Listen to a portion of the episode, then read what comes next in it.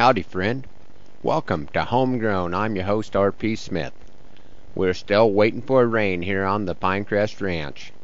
I'd like to thank our neighbor Tracy for pointing out to my second grader Hannah that the sign reads Pinecrest Ranch, not Pinecrest. Although when you're seven, it really doesn't make that much difference. I guess we are never really surprised when we aren't getting the amount of rain we'd like. It just goes with the territory. If you live near the ocean, there are times you will get wet. If you live in our part of the world, you have some dry periods, and you just hope your roots go deep enough to wait them out. It seems like maybe we've come full circle. When my great-great-grandfather came to this part of the world, the piece of sod that he had chosen to invest the rest of his life in turned out to be on a favorite route of the north-south cattle drives. Not one of the main trails like the Chisholm or the Western, but main enough that the cattle were pretty tough on the corn patch. Now here we are a hundred and thirty years later, and some of Mister Boggs' offspring are getting ready to turn the cows into the cornfield in order to buy a little time for the grass. I guess things aren't all that different. You do what you have to in order to make things work. I thought I'd try out a couple poems this morning that you folks haven't heard yet. I call this first one The Tampin' Stick. When building a fence, what matters the most isn't whatever you choose for a post. Start at the bottom and work to the top.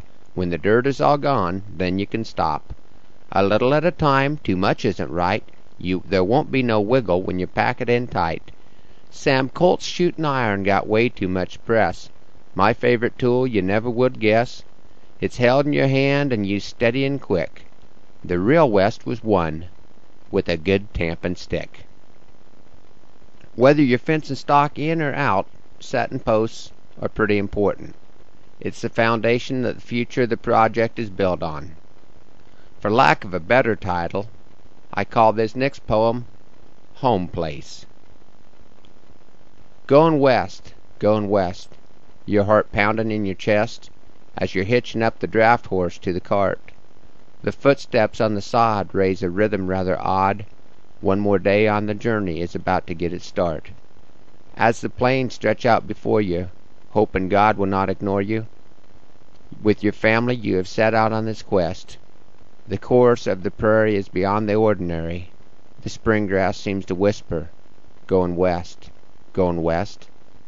Soon to claim a piece of sod near where other men have trod, the difference between those other folks and you comes with the saying that you're taking root and staying, while the others were intent on passing through.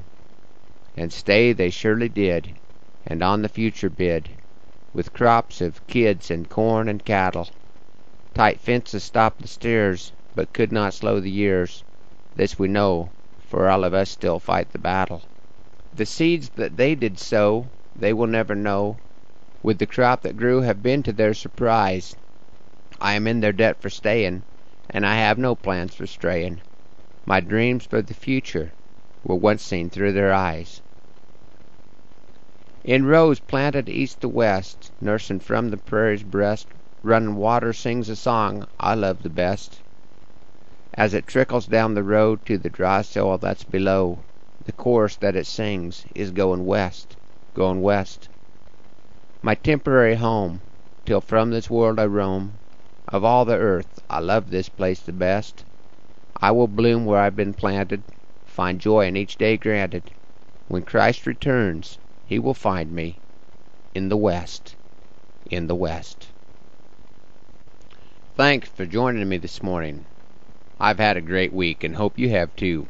I really enjoyed speaking at the Women and Ag conference this past week and look forward to visiting with you folks down in the Imperial area next Saturday at the Frenchman Valley co-op meeting. If you get a chance, visit the Homegrown webpage at w w w dot r p smith dot u s. As my neighbor Burl says, keep your dauber up. I don't really know what that means, but I know he means it in a positive way. Please join me again next week for another edition of Homegrown.